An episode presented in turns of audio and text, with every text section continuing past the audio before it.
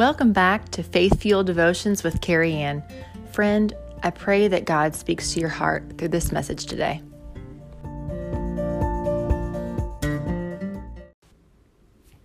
You're not in control, God is, so you can take it easy. If these words were a song, it would surely be my number one repeated tune. I nag myself daily, sometimes hourly, with this reminder that I am not the God of all my goings on and I'm wasting loads of energy trying to assume this monstrous role. Do you run yourself ragged too, with assertive attempts to do it all, take care of everyone, everything, each demanding time sucking detail and then some? I bet you're convinced if you could simply handle this, finish that, or get on top of whatever else, you'd finally gain some composure, sense a bit of joy and relief, and get that R&R you've been longing for once and for all. And this is what the enemy wants to see you run, running around nuts on the notorious hamster wheel. You're working relentlessly and tirelessly in order to take it easy. At least I am most of the time. But the truth is, we can take it easy now.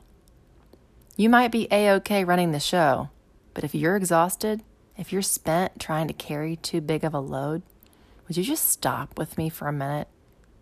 God doesn't want you to be miserable.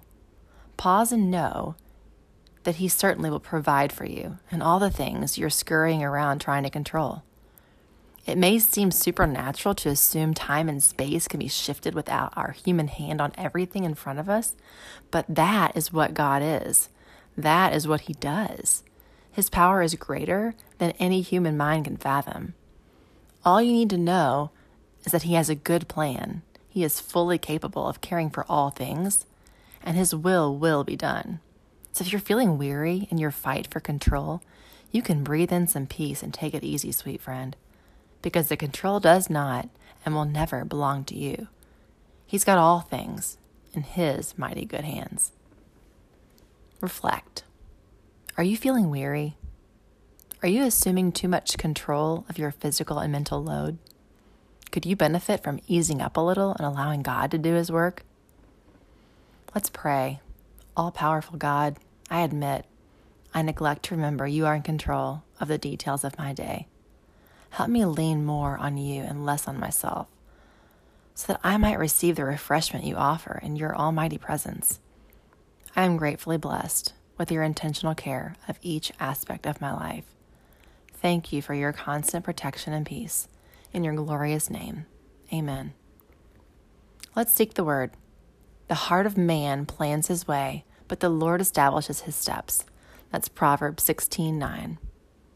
But Jesus looked at them and said, With man, this is impossible, but with God, all things are possible. Matthew 19, verse 26. Many are the plans in the mind of a man, but it is the purpose of the Lord that will stand. Proverbs 19, 21.